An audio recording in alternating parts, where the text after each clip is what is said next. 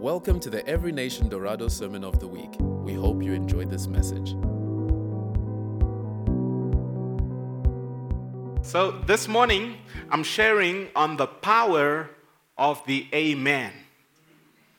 And this is a term that we use so religiously in our churches every Sunday. Amen? Amen. You see? Every Sunday. And many people do it out of tradition and out of habit. And Jesus told the Pharisees, he said, your traditions make the word of God of no effect. And so many times if we do things without having revelation as to why we are doing them, we can get to the place where we begin to act religiously, but we don't see God's will fulfilled in our lives. And the amen is a word, as we'll go into the message, you'll realize that it means so be it, let it be so. It illustrates and reflects your agreement to someone or something. Amen is not a religious term in that sense. Because if it means so be it, those words are not only to be used in the context of church, right? If you say, I agree, you don't only use that in a religious context. So when you have an amen, your amen response means that I am in full agreement with what has been said or what has been prophesied or what has been stated over my life. Now, the reason why the amen is so important is because God is operating with mankind on a principle of stewardship. That means that when God created the heavens and the earth, he actually gave the control of it to mankind. How many of you've heard this said, or you've heard this expression, God is in control? How many of you've said it before? Don't worry, God is in control. Right? It sounds very good and religious. But there is a difference between authority and control. Many of you who are managers in the workplace, you have authority. But when there's a project that you delegate, you give control to the person that you delegate it to. You understand? And if that person comes back at the end of the task and it is incomplete, and they say to you, but you are in control, what will be the emotion that you will feel at that moment? It is a neglect of duty if you don't take up the responsibility that has been delegated to you. And most of the time we see the amen used in the context of prayer. But the amen and the agreement that we bring from our lives should not only be applied to prayer, but should be applied to our whole entire life. We will see that even when we are addressing the words of the enemy that are spoken to us, we must make sure that we reject them by not giving him our amen. Amen?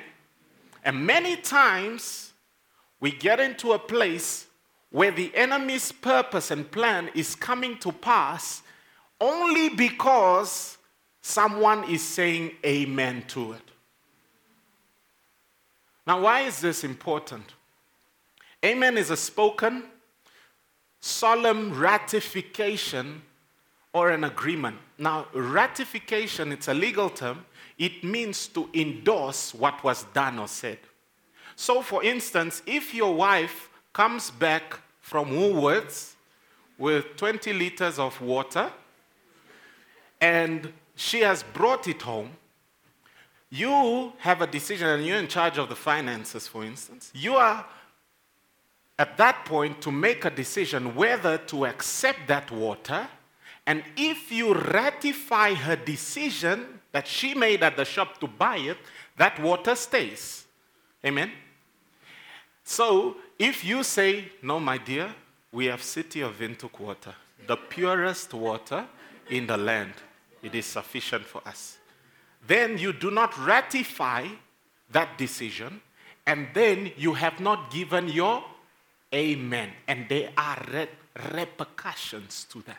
Do you understand? If you just keep quiet, what will happen? She will carry the water in. Understood?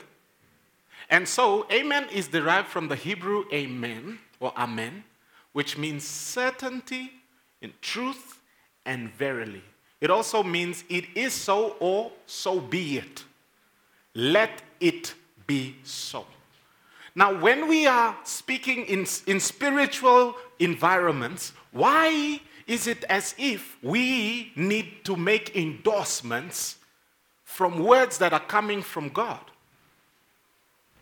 Why is it that it's almost as if we are granting permissions every time that we are engaging God in a request or when a word is coming from God? Why is it so? Is God not in control? Can he not do whatever he wants? Psalm 115 verse 16, let's read together, 1, 2, go. The heavens are the heavens of the Lord, but the earth he has given to the sons of men. Have you ever read that scripture? So this means that the heavens belong to God. He has not relinquished his authority, meaning whoever is in control of the earth will give an account to the one who delegated it to him. But they are the ones who are meant to be in control. And the religious people will never accept this. Because our society is filled with people that will never take responsibility and are always trying to find somebody to blame. And this happened with Adam. The moment that their eyes were open, they felt that they were naked. And God comes into the garden and said, Adam, where are you? Did you partake of the tree that I told you not to partake of? What was his first response? It was the woman that you gave me. He blamed two people in one breath, all the way to God. It was she and you. And that is the response of mankind after the fall. And this relinquishes, when you relinquish control of something that is in your care, you will be accountable for the consequences, even if you don't want it. Amen? So I've got somebody who works for me. I tell them, look, I'm going on leave for 2 weeks. You are acting. You are in charge. Okay? You are in control. If there's any trouble, call me. I'll release the resources. But you make sure that this thing doesn't sink while I'm gone. 2 weeks later, the boss comes back. And the place is a mess. And the person is smiling. Because the comfort they had over 2 weeks of negligence was that my boss is in control. Nothing ever happens except my boss does it. And so when the boss asks, okay, why is the place in a mess? The blame will start. And where will the blame be put? With the boss. It is neglect of the highest sort. It only doesn't make sense to you if you really don't believe that God has put mankind in charge. So let's go and see what the scripture says. This is the picture that God has. I've left someone in control. Many times we hear a great flood has taken place. A great, in the legal documents will say, acts of God, right?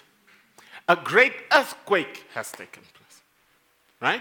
And so we begin to experience that same thing that Adam has done, relinquishing that to God. And ultimately what happened in the beginning was that Adam was meant to be in charge. Give us there. Adam was meant to be in charge. Let's read here. Genesis chapter 1, verse 26. And God said, let us make man in our image and our, and let them have, what is dominion? Yes. The religious word is dominion. What does dominion mean? Blame God. No. Dominion means control. Dominus. Okay? Let them have dominion. Over what? Over the fish of the sea, over the fowl of the air, and over the cattle, and over all the earth, and over every creeping thing that creepeth upon the earth. Did you see that part we skipped there? Over what? The earth? Over how much of the earth? Let them have dominion over how much of the earth? Do you believe that? Do you? Yes. Because people don't live like that. And then it says, verse 28, and God blessed them. Now, when God blesses you, he speaks words that cause his will to be fulfilled in your life in the good sense. And God blessed them, meaning he equipped them for what they needed to do. And God said unto them, be fruitful. This is the blessing. And multiply and replenish the earth and subdue it. Don't let the earth subdue you. You subdue it and have dominion over the fish of the sea and over the fowl of the air and over every living thing that moves upon the earth. What is God's will? God's will is for man to be in charge of the earth. It's the reason why God made him. He is in a place of regency. He is in a place of kingship. God would not have his children be beggarly. He didn't made Adam to be like that. But there is an enemy that fell from heaven, Lucifer. He committed treason against God, and he lost his place of authority, his right to rule, and he was thrown down to the earth to be one of the creatures under the dominion of Adam. And Adam has great dominion, but he seems to not value it. And what the enemy does, he knows that since I don't have dominion in heaven, I will become God on earth by robbing Adam of his authority. You see? So Satan today is not just operating with some satanic powers. He is operating with Adamic authorities. And Jesus came back as the last Adam to restore that, and he gave the authority back to man, back to the church. Now, why is this important? Because your disposition towards life, your victim mentality, is emphasized by the fact that you believe that someone else is going to do it. And that is exactly what the enemy wants. When Satan was speaking to Eve and asking her, did God really say? When Satan was speaking to Eve, he was there trying to get Adam to come into disalignment with heaven so that he can agree and say amen to Satan. Because the realm of the spirit does not have dominion in the physical realm except through Adam. This is why the Son of God had to incarnate. And God's interventions on the earth is through mankind. Why? It's not because God is not powerful enough to intervene. The thing is that God has got too much integrity, and so whatever he says, let them have control, binds them and binds him. Do you understand? It says he has set his word above his name. Meaning, at his integrity, he will not change his word. So if he's spoken it, so shall it be. And Jesus had to become the Word made flesh to come and fulfill the Father's will in the body of Adam. They even turned him and called him the second and the last Adam. Because of these pronouncements that God made. Do you understand? So the enemy's work in your life is subject to your consent and ratification. So that you don't have the sense to say, no, tonight we have to have dinner at home and we are hungry. But since God is in control, it is surely not his will that we starve, and therefore we will eat tonight. How many of you know that you will die like that? Right? Is it God's will for you to eat? Yes, he created you with that, with an appetite. Right? It's in the design. 2, did God give you responsibility to eat if there's food around? Yes.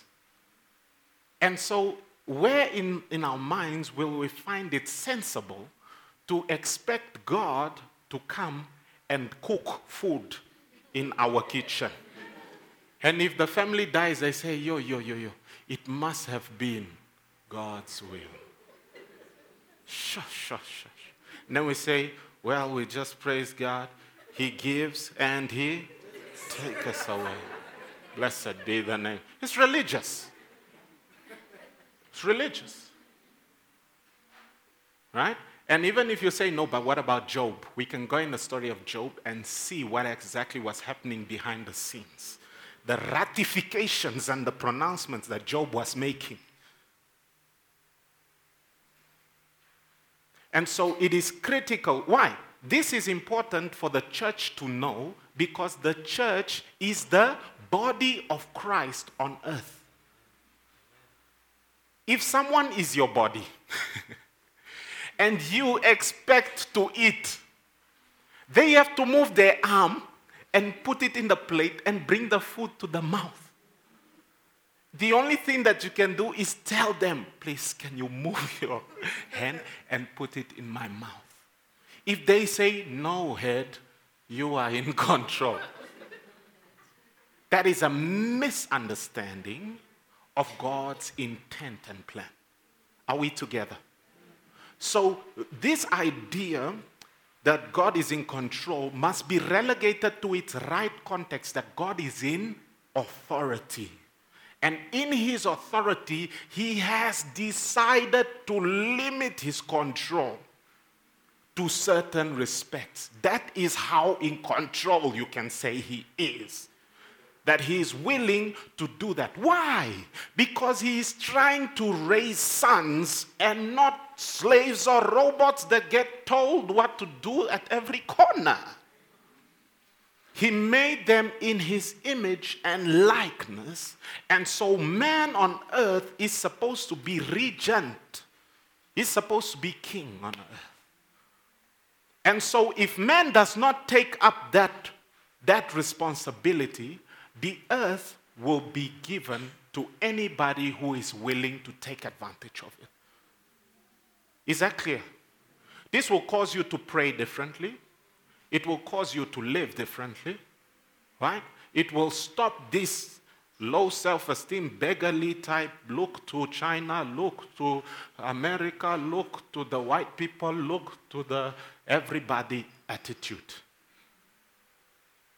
Don't look at me like that. It's the truth, yeah? Amen?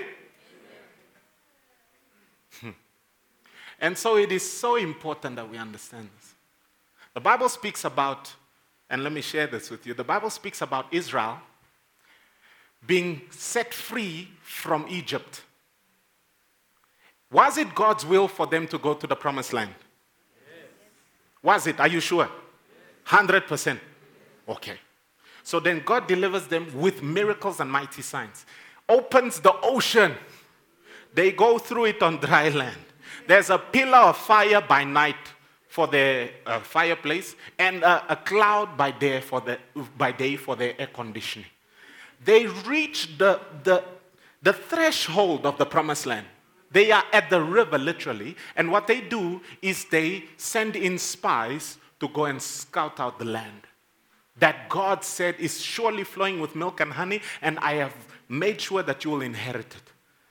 When the people come back, there are 12 spies that went out. 10 came back saying that, no, we cannot take that city. We were like grasshoppers in their sight. There are giants there. There are giants there. And so they begin to tell the people something. And look at this. This is God's will beginning to be in the balance because of a message that's contrary and a response that needs to ratify it. So then Joshua and Caleb come and they share with them, no, we were there. The land is surely flowing with milk and honey. Here are the fruits. We can take it. God brought us through. The people are afraid of us. Let's take the land. And already at that time, the Bible says the people were weeping. They almost wanted to stone Joshua and Caleb. The people were weeping. You can see their amen. And what did God say? The Bible says that the wrath of God was stirred. And he said, okay, Moses, give them what they want. And what happened? They went back into the wilderness and they walked around in the wilderness for 40 years. Was it God's will? Why did it happen? Doesn't God's will happen all the time? Isn't it automatic? Isn't God that in control that whatever he wills takes place? No. Why? Because of what God said. The Bible says, it is not God's will for any to perish, but for all to come to repentance. That is why Jesus is on delay. He's saying he's not delaying because of how you think. He's being patient. It's not his will for any to perish, but for all time to come. And yet people are going to hell. It's God's will for everyone to go to heaven, and people are going to hell. If God's will was automatic, everyone would go to heaven. If God's will was automatic, your husband would be different. You wouldn't have to fast 6 days of the week for that guy. If God's will was automatic. But God's will is not automatic, and it's not an abdication of God saying that I will not interfere. He is saying, I want you to rise. I have made you to rule. So you must wake up to that and begin to walk in it. And the way that you begin to partner with heaven and partner with God is through your amen. The Old Testament speaks about how Moses brought out laws, blessings and curses. Deuteronomy 28 speaks about how Moses spoke over the congregation and he said, if you shall hearken diligently, if you listen carefully to every word that God has spoken, and you shall do it, then you shall be blessed. Blessed shall you be coming in. Blessed shall you be going out. You shall be blessed in the city. You shall be blessed in the farm, in the field. Blessed shall be your bread basket. Blessed shall be your animals. Blessed shall be your animals' children. Blessed shall be blessed. Blessed shall be your water. Blessed. You will not even grow mildew. Blessed. And all the people had to say, Amen. Why? Why is God limiting him like that? This God. And the angels look at this. This is my surmising, just my meditation. They look at this and they say, why is our God tolerating this? Send us now. We will take them out. Why? Because he wants someone who stands with him as a son. The son and the father are similar. Imagine the father is wealthy and the children are on the street. What does it say about the father? So God's plan was never to make man there. He brought him into the Godhead through Christ. Do you understand? So it's not that God is trying to leave you. If this is true, if God is not in control, then we are in trouble. And this is what happened on the night that Jesus was betrayed. People were running. It's over. And he said, I will not leave you orphans. I will send you the helper. And so God's plan is for the church to rise up. Look at this. 2 Corinthians 1 verse 20. It says, for no matter how many promises God has made, they are yes in Christ. And my question to you this morning is, how many of God's promises do you know? Because if there are promises available to you, Andrew, right? And you are not aware of them, then there's no way that you can take advantage of them, right? Imagine, how many of you here, you know that you are in someone's will and testament? Just lift like this. You know. In the first service also, just two people, because in Africa, you don't tell people they are in your will. They will poison you. And I must give you some legal advice this morning. The law, if they find out that you killed the testator in order to inherit, you get disqualified from inheriting under that will. So, Africa, leave those things. Amen? So, therefore, if you are unaware of the promises, and this is the question to the believer, you ask them, how many of God's promises do you know? Okay, I know that there's the promise of forgiveness of sins. Amen, amen. And I know that there's the promise of eternal life in heaven. Amen, amen. And I know that there's the promise of forgiveness of sins. Amen, amen. And I know that there's the promise of eternal life in, you see? They know two or three.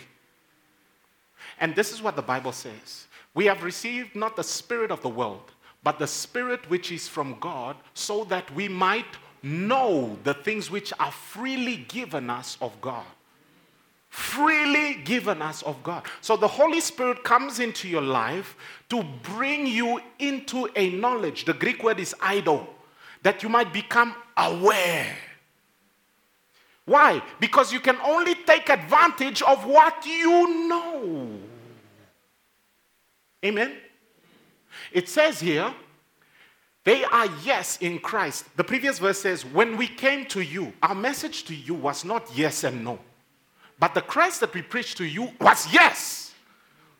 Jesus is God's yes. But that is not enough. As radical as that statement is, it seems to be that God's yes is not enough until we have, and so through him, the amen is spoken by us to the glory of God. So the enemy knows that God is on a move. He's doing what he does. But he knows that many people will not accept it. There are people here, you are not born again. Christ already died on the cross 2,000 years ago. And they will say, if God wants to save me, he'll save me here. I'm here. You see, he will go to hell like that. Why? Because God has put in your heart something that makes you like him, and that is that will. It makes you special to God. And so it says, through him the amen is spoken by us to the glory of God. On every promise of God is yes. Find any promise of God in the word, right? In the context, find it. And every one of them is yes. But many times the issue is we've got some preacher that comes along and says, sometimes God's promises are no. You never know what God wants to do. God works in mysterious ways. I can testify of that. The Holy Spirit. And then they say, eye has not seen, ear has not heard, what God has prepared for those who love him. And they stop there. The next verse says, but he has revealed those things to us by his Spirit. The mystery that was hidden for ages has now been revealed. What is it? Christ in you, the hope of glory. Yeah? And the enemy has got his cliches, throwing out his cliches there. And you think, oh, it must be biblical. Read the whole manual. Read the whole manual. Revelation 3 verse 14. To the angel is the pastor in Revelations. He is the messenger. Angel, angelos means messenger. To the angel of the church of Laodicea, write, these are the words of the Amen. Who is the Amen? Jesus. Do you see here? That Jesus is God's agreement to say fully towards man goodwill. The faithful and true witness, the originator of God's creation. And so it is important that you realize this. Why? The Bible says, resist the devil and he will. If you do not resist the devil, what will happen? He will not flee. You know how many people, believers, have this idea that if I don't resist the devil, God will come and resist the devil for me. No. He has spoken it. That means he cannot contradict it. And the previous verse says, submit yourself to God. What does that mean? Say the amen to God's promise. And then tell the devil to get away from your stuff. Adam was supposed to immediately interrupt Satan. Excuse me, brother devil. And he was supposed to say, look, I've received my instructions. I'm in charge here. Okay? Wife, let's go. And you, I'll deal with you now. Do you understand? He did not do that. He did not do that. And when God came in, he asked him for accountability. He asked him for accountability. So your life today is a reflection of your amen. But your amen can be amening to the devil or amening to God's promise. Because you might be here in church, and this is what I was sharing with the previous service, that to minister today is different from the time my dad was ministering. Right? Just about a couple of years ago, a pastor would minister. And when he preaches, this is the only sermon that people will have that week. But today, I will preach here. This afternoon, people will be listening to their favorite preacher somewhere, right?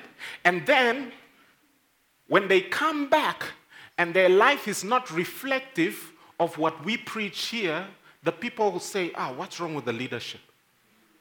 So we have to take accountability because you are sitting here, but yet you do not make it exclusive to be planted here. And I'm saying that, yes, make sure that if you're listening to another preacher, make sure that they're good, right? But if they're dodgy, right, be careful. Be careful. And so the book of Hebrews speaks about how the people were going to go into the promised land. And it says that Joshua would have taken them into a day of rest called today, a Sabbath day. And it says if Joshua brought them in, there would no longer be mention of another day by David. But David mentions another day of rest. And then he says, he calls it today. Today, if you hear his voice, today there remains a day of rest for the people of God. You can enter into this place of peace and blessing with God. But it says the reason why they did not enter, the same word that was preached to us was preached to them. But the reason why they did not enter was because they did not mix the message that they heard with faith. This is critical. So all the promises of God may be applicable in your life, but you're not rectifying them, you will not see them. By God's principle. Right? And so this is so important. Number one, you must have a strong amen to Christ in your life. It starts with salvation. Jesus Christ is preached to you as the only way to the Father. He is the one that died in your place. He is resurrected, and he is the one that brings life. You must know that, and you must endorse it. If you do not come and receive Christ, you can wait wherever you are, and it will not happen. Then the next thing is your identity in Christ. Why? Because there are many voices coming to you, telling you who you are. And whoever you believe and give your amen to, that will be reflected in your life. 1 John says it this way. Wait, come here. You as a believer, if this is Jesus, and I am the believer, when Jesus came, what he came to do is he came for an exchange. This is why we don't say Jesus is an example. He's an example of sorts, but he's not an example in reality. Why? Because he is a substitute. So Jesus didn't just come and say, okay, I do this, and then I do it. Then he does it, then I do it. No! We had an exchange. The Bible says God made him who knew no sin to become sin for us, so that we might be made the righteousness of God. That means an exchange took place, and that means what he has, I now have. The way that God saw him is the way that God sees me now. Do you understand? But this must be an amen from your heart. It says in 1 John 4, 1 John 4, by this love is perfected with us, so that we may have confidence on the day of judgment, because as he is, where? In this world. Most people, most believers don't believe that. They relate to God on the basis of who they are apart from Christ. And the Bible says that if any man is in Christ, he is a new creation. All things are passed away. Behold, all things have become new. It says, I have been crucified with Christ. I no longer live, but Christ lives through me. And this is important. Why? Because many times people don't even know these things. And the Holy Spirit, the Bible says that the Holy Spirit was sent so that we might become aware of what we have received in Christ. Not to make us feel guilty. That's not the work of the Holy Spirit. He has come to enlighten us, to open our eyes to what we have in Christ. Number two, you have to amen to your inheritance in Christ. This is critical. When I asked how many of you are in somebody's will, only two. They're in the corner somewhere. Raise their hands. But now, how many of you are in Jesus' will? Okay, some of you don't know. Okay? You must understand that Jesus is a testator as well. So, the book of Hebrews says that the testament does not come into effect until the testator dies. Okay? So Jesus, when we do communion here, he says, this is the cup of the new covenant. The actual word is the New Testament. A testament is not a religious thing. It is an inheritance document where you have rights and privileges and benefits cited therein. Do you understand? And so, how many of you would like to inherit from a poor person? You don't even go to the meeting. Why? Because you'll just get the old lipstick maybe and an old shirt. But if you know, no. The person that is that died and bequeathed their estate is wealthy. You'll be there early. Blocking everyone from what is yours. Right? Let's read here. Romans 8 verse 16. The Spirit itself beareth witness with our spirit that we are the children of God. And if children, then heirs. and if heirs, heirs of God, and joint heirs with Christ. Oh, man. Oh, man. If you knew what this means, it means that everything that Jesus owns, has been given to you. Has the will come to pass? Let's ask. Did the testator die? Yes. He died immediately. When the testator dies, the will becomes actionable. And then who did he send to administrate the estate? The Holy Spirit, the advocate. He is called the Parakletos, the advocate. Why? He comes and he says, son, I'm here. No uncle or aunt is going to rob you of your inheritance today. Right? Because this is another thing we have in Africa, ne? Oh, my goodness. You come to that situation after we cry now. After we cry and the funeral is over, then the great debates start. And if you don't have a lawyer there or something, the vultures are coming. They'll take everything. But Jesus raises from the dead to make sure my sons inherit. And he sends the Holy Spirit.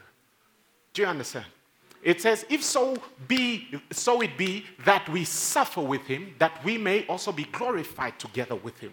What does that mean? That means that whatever you receive from Christ, you receive the whole package, right?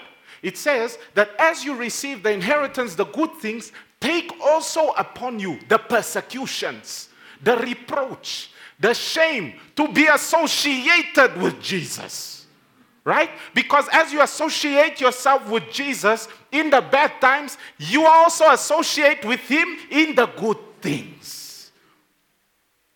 Do you understand? And so this is critical. And then it says, and also be glorified together. Many times we have this religious notion, oh, God will not share his glory with another. Don't touch the glory of the Lord. Have you read John 17? Jesus praying in Gethsemane. And he says, the same glory that you have given to me, I have given to them. Glory doesn't mean worship. Because Psalms also says, what is man that you are mindful of him? You crowned him with glory. Okay? There's something about your life that is glorious. The whole creation recognizes the glory upon man. But it says that all have sinned and fall short of the glory of God. Amen? And so your amen, you must know what is in here. How many of you've gone at least to grade 12 in school? At least? Please put up your hand, otherwise I'll just start prophesying that way. I do education prophecies. Nah? We at least went to grade 12, and those who haven't, no problem.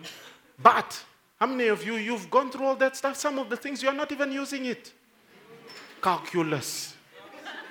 Maths with letters. I'm not using those things. I just need 1 + 1 is 5. That's all I need. It's 2. People are like, hey, this pastor doesn't know maths. 1 + 1 is 2. And so you spend so much time getting that knowledge, and yet you will neglect spiritual wisdom. The entrance of his word brings light. It says, of all things, desire wisdom. Yeah? Of all things, desire, and the fear of the Lord is the beginning of wisdom. So you must have the word of God. When you are at home, and after your kids have watched a little bit of TV, pull them aside and say, I'm going to share now with you with the word of God. Let them read it. Let them begin to read about Proverbs, how to handle relationships, how kings operate, how kings think. What is God's idea concerning the earth? Let them grow up with more than just sex education. Let them grow up with more than sex education.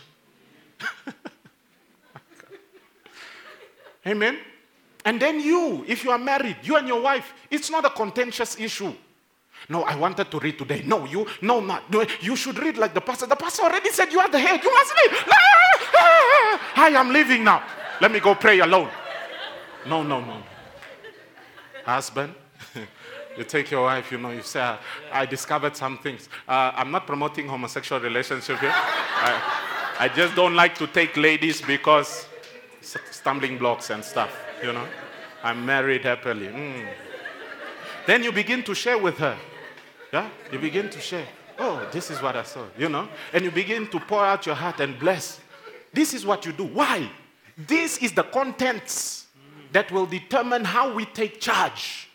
In every area of our lives where we are negligent, it's not because we are bad. It's because we are ignorant. My people perish for a lack of knowledge. Thank you. It was getting a bit warm here.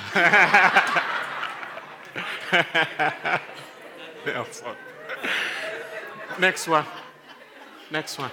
Then amen to the faithfulness of God's word. This word, it says in 2 Timothy 3, all scripture is God-breathed. And it's useful for teaching, rebuking, correcting, and training in righteousness so that the servant of God may be thoroughly equipped for every good work. You don't need to go through many, because we have this idea that, no, I want to learn through mistakes. Everyone must make their own mistakes. Foolish. There will be your mistakes, yes, as you are going on God's path. But you don't have to make all the mistakes. Learn from others' mistakes. Now, God's primary tool to teach you is not through circumstances. Do you understand? God's primary tool is instruction in the word. His primary tool. If you are able to be taught in instruction with the word, you will hardly go through all sorts of trainings that involve hardships. I'm telling you that. God has no need to do that if you already have the quality through the word. But most of the church is not in the word. They are in trials. The school of hard knocks. Amen. Tell your neighbor, no need, my brother. No need, my sister. Yesterday we were at the marriage course that we are doing with our leaders, and they shared an illustration which is so good as we end, right? So this Scottish man was going to move to the United States. At the end of his life, he had saved up enough money. It was his dream to travel to the U.S. And at that time, there were Titanics, so you buy a ticket, you go on a cruise ship all the way to the free world. Yeah? And so what he did is he saved up, he bought a ticket, got on the boat, but he told himself, hey, I don't have enough to buy the bed and breakfast, the B&B option. Eh? Bed and breakfast option. So he will just have bed. And then he'll take some pat costs with him. So he took some rough breads, and some water. And the whole trip, as he is at the mast of the ship, doing things like eating his bread. The whole trip. Sometimes when he passed the eatsaal, the dining hall, when you pass food, and it is so good that your eyes start tearing. The hunger is speaking. He just had to pass through because otherwise he will steal. And at the last day, he happened to bump into one of the stewards on the ship. And the steward was asking him, so did you enjoy this trip, sir?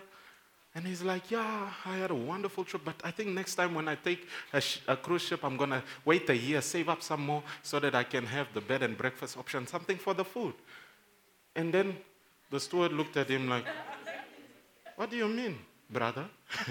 When you are struggling, and they start with sir, but when you say a real situation, then it's brother. What do you mean, brother? Let me see your ticket. And then the guy showed the ticket, he told him, but this ticket is all-inclusive. The guy didn't even finish talking. He went straight to the eatsaal. For the last 2 minutes of the trip.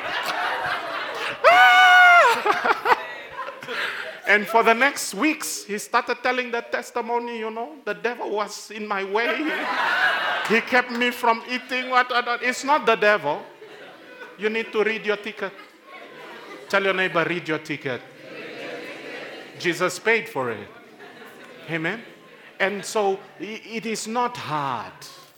It is not hard. We have the helper, we have the teacher, we have the Holy Spirit, not in order to control your life and make you do's and don'ts, no, but to reveal to you what Christ has accomplished on the cross for you, so that you might have a cruise ship where you can eat at the Eetzal. Imagine the conversations that he missed out on. He might have met, somebody there or something, Many benefits that we forfeit.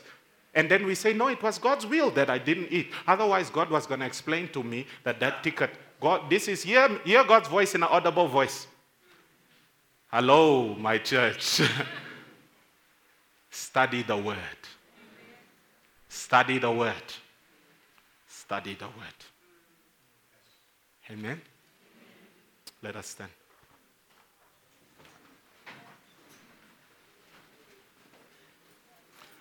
Put your hand on your heart. If you don't know which side it is, it's on the left.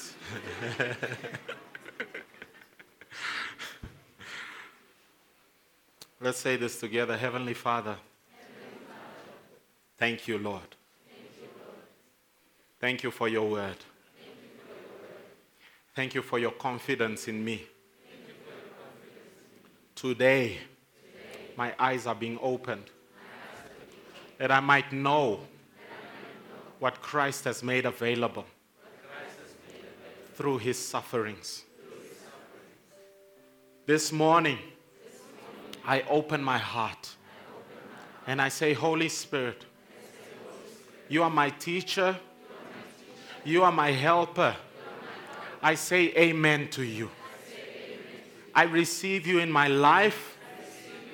In a tangible way. Come, speak to me. Lead me as I'm in the word. Bring light. Bring life from the word of God. This morning, I declare that I'm born of God. The Spirit of God dwells in me. I'm a new creation in Christ. All things are possible. God's plan for me is good. God's plan for me is healthy. I have the wisdom of God. I have the mind of Christ. Every day and in every way, I'm being transformed into the likeness of Christ. My mouth is a mouthpiece for God. My life radiates the glory of God.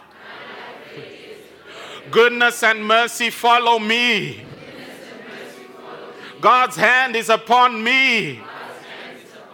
I have been justified from all sin. And God loves me. In Jesus' name. Amen. Hallelujah. Hallelujah. Elaya sadaya koba salayaka maraya sieloma baraya silei kabando salayka batotoria satana briele kasenderiki shalaya seyika bandalaya sinalama kotoro salayaka ndarae sateisa. If my people who are called by my name, if they will spend their time in my word, and the eyes of their understanding will be enlightened, they will see that I've already blessed them with every spiritual blessing in Christ. Fear not, fear not, fear not, fear not. I've made a way, I've made a way, I've made a way, I've made a way through my word. Father, I declare your blessing over your people this morning, Lord. I thank you for a fresh passion for your word, Lord God. I declare open eyes in the Spirit, Lord God. I thank you for remembrance of scriptures, Lord God. I thank you that our hearts will always say yes to you and no to the enemy, Lord God. That we will not receive any negative report, Lord God. That will continue to guard our hearts, Lord God. That will continue, Father God, to walk according to your way, Father God. So this afternoon, we thank you, Lord. We worship you. We honor you. In Jesus' name, amen. Thank you for listening. For more information about this podcast and other resources, please visit envintook.org.